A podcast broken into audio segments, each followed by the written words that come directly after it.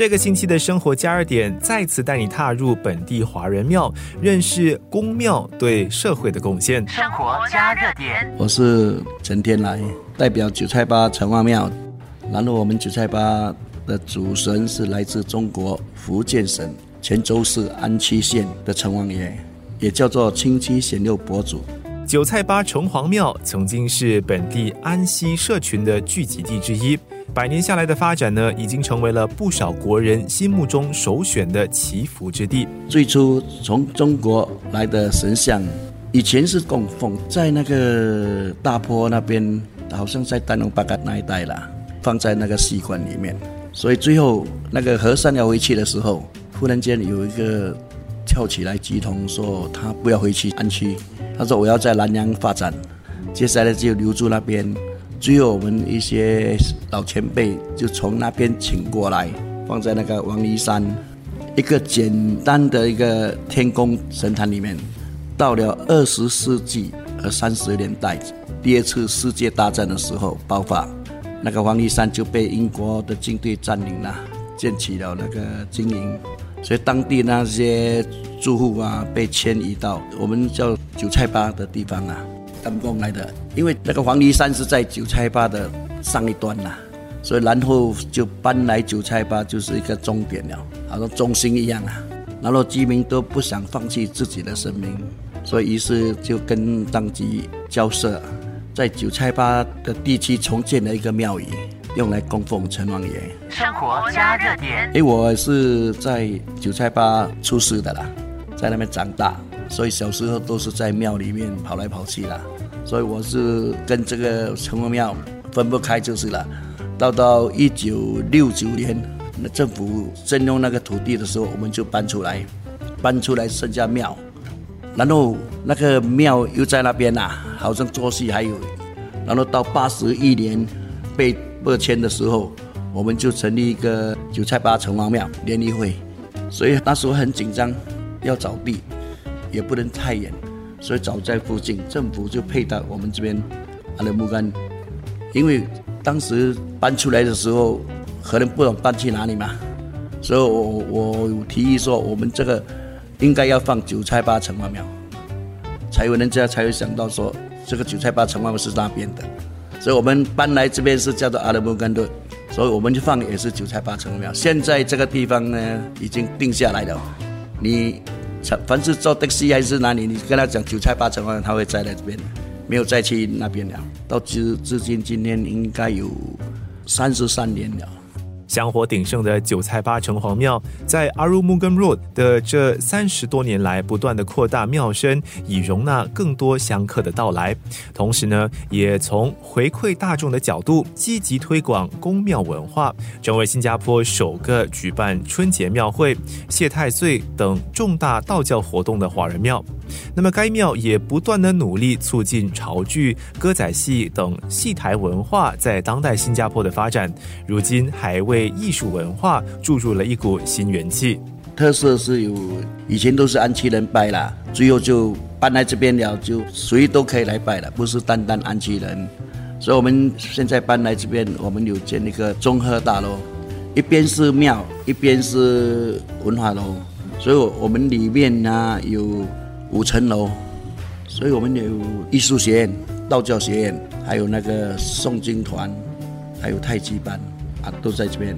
然后整个庙宇都是一个集中的宗教、文化、艺术的综合机构。我想这是城隍庙的一个特色了，因为我们启智社会、用智社会，所以城隍爷也是说做一些慈善嘛，所以我们将这些存下来的钱就是。建大楼，做这个基金，这样。九菜八城隍庙推广多种文化的努力，为该庙引来了不少香客，也让庙呢见证了不少热闹的日子。我们特别热闹有就是春节庙会，除夕晚上我们就接财神，然后我们就做一些活动，好像做戏啦，一直组织一个庙会这样啦，歌台啦，这样就哇就很热闹下来。然后拜太岁。然后这个初九就拜天公咯，因为现在人家都住在政府主屋嘛，要烧金纸也是很难呐，所以我们就先开始排桌子给人家拜拜，所以就排差不多一百多张的桌子了，排到现在，每年初九都是满满，都是人家拜。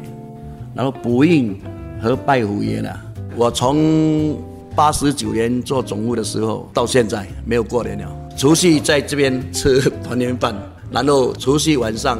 就是初一，初一早上要到做到五点多。差不多七点我才去睡觉。对，春节是二十四小时，所以我们是说要给我们的信徒啊方便。生活加热点，我们特别热闹，还有我们的庙，我们的城隍爷圣诞五月二八，我们的城隍爷是很特别的啦。为什么特别呢？他喜欢看大戏，因为以前他请来的时候就放在戏班里面啦，所以以前的戏班都是住处都是在戏班里面，所以早上起来一定要排练，有那个音乐啦，所以城隍爷在那边听嘛。久了就上瘾了啦，就喜欢看戏了。最多是一百四十多天，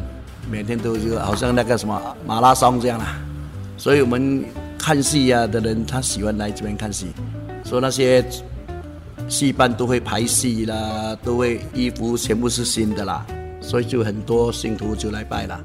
韭菜八城隍庙对社会和道教社群的贡献真的不简单，值得我们赞赏。那么，Jalan Kayu 的包公庙也有类似的贡献。下一集带你去了解。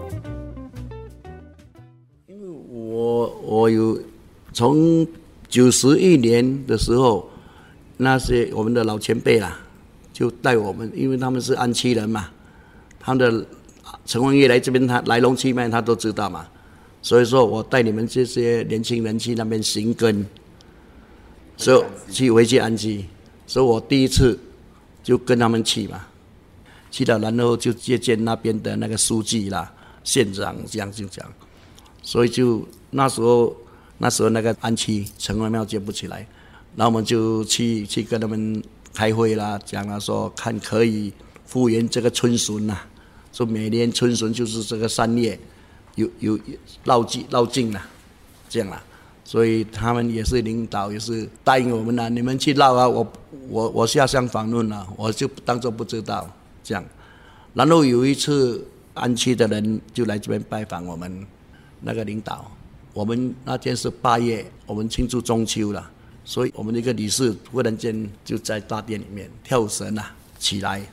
就讲话啦，说叫那个安区的人来。安溪的领导，所以那边建庙，他就叫我的名字啊，叫我去，说我我不知知道要做什么嘛。他说安溪我们的城隍爷是大哥了，算我们是算大哥了，没有钱建庙，叫我帮忙了。我说我哪里会帮忙这个东西？他说你有办法帮忙，不如你找一个姓陈的人来，他要出钱。我就想。我说我不认识他，他还报电话给我，他报个电话，我们也是好笑。为什么陈文英会报电话？这样呢？然后真的，这个是陈变成这个人要出十五千嘛？那时候九十一年十五千是很大了，对不对？因为他他跟那陈文爷许愿，他因为他也是安溪人嘛，所以他有去，就跟陈文爷许愿，假如我中马票了。我给你十五千，然后真的回来中马票，可是去了一次又一次，因为不认识嘛，啊那些人我这个钱不能拿去，不懂会不会啊乱乱用还是给人家拿去呀？以前都是这样嘛，因为很落后嘛，然后我就带他去，因为我们是跟政府有沟自借的嘛，所以这个十五千就交给他们，然后我就组织咯，组织去那边春笋，然后在这边筹款筹筹筹有。应该有几百万呐人民币，就跟他建起来了，啊，他也很高兴，然后不久回来他就去世了，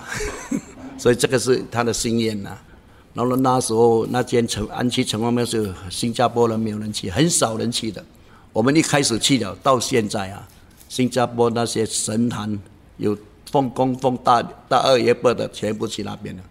所以现在变成。带一些经济起来了，那边也是很旺。每年的那个春笋呐，都是几百个人。